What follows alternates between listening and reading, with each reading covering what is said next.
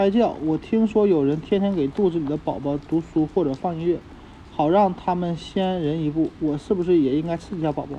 在孕中期最后这个阶段，宝宝的听力确实发育的相当完备，也能从听到的东西中学习，但没必要给肚子里的宝宝上课。怎么着急教育或者培养宝宝也可能可可能有害，特别是相当传递信号过早、过于强强调成就时，对于脆弱的宝宝无疑是揠苗助长。宝宝会按自己最好的速度发育学习，没有必要强求。另外，有还有理论认为，当父母尝试把子宫变成教室，他们很可能无意识地打乱宝宝天然的睡眠格局，影响宝宝的发育，而不是在培养宝宝。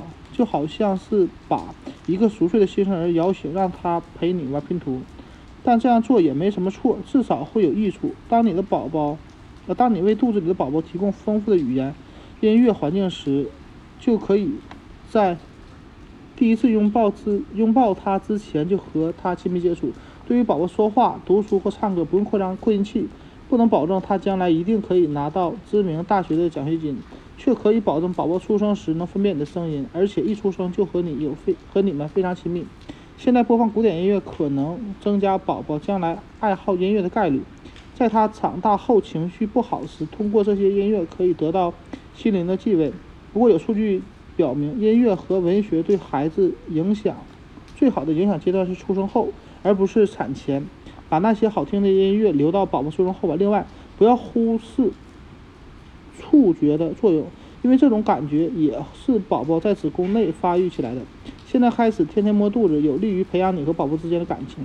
只要你喜欢，而且有体力，不会被这些活动累到，那就播放莫扎特和巴赫的曲子，再拿出沾满灰尘的莎士比亚十四行诗吧。只要确保你所做的一切都是为了宝宝与宝宝亲近，而不只是让宝宝将来可以上个好大学。当然，如果鼓起来的肚子让你不方便进行上述活动，也不用担心宝宝不够了解你。你啊，在你和爸爸日常对话时，宝宝已经开始习惯你的声音了。享受现在和宝宝的沟通吧，没必要这么早就考虑宝宝的教育。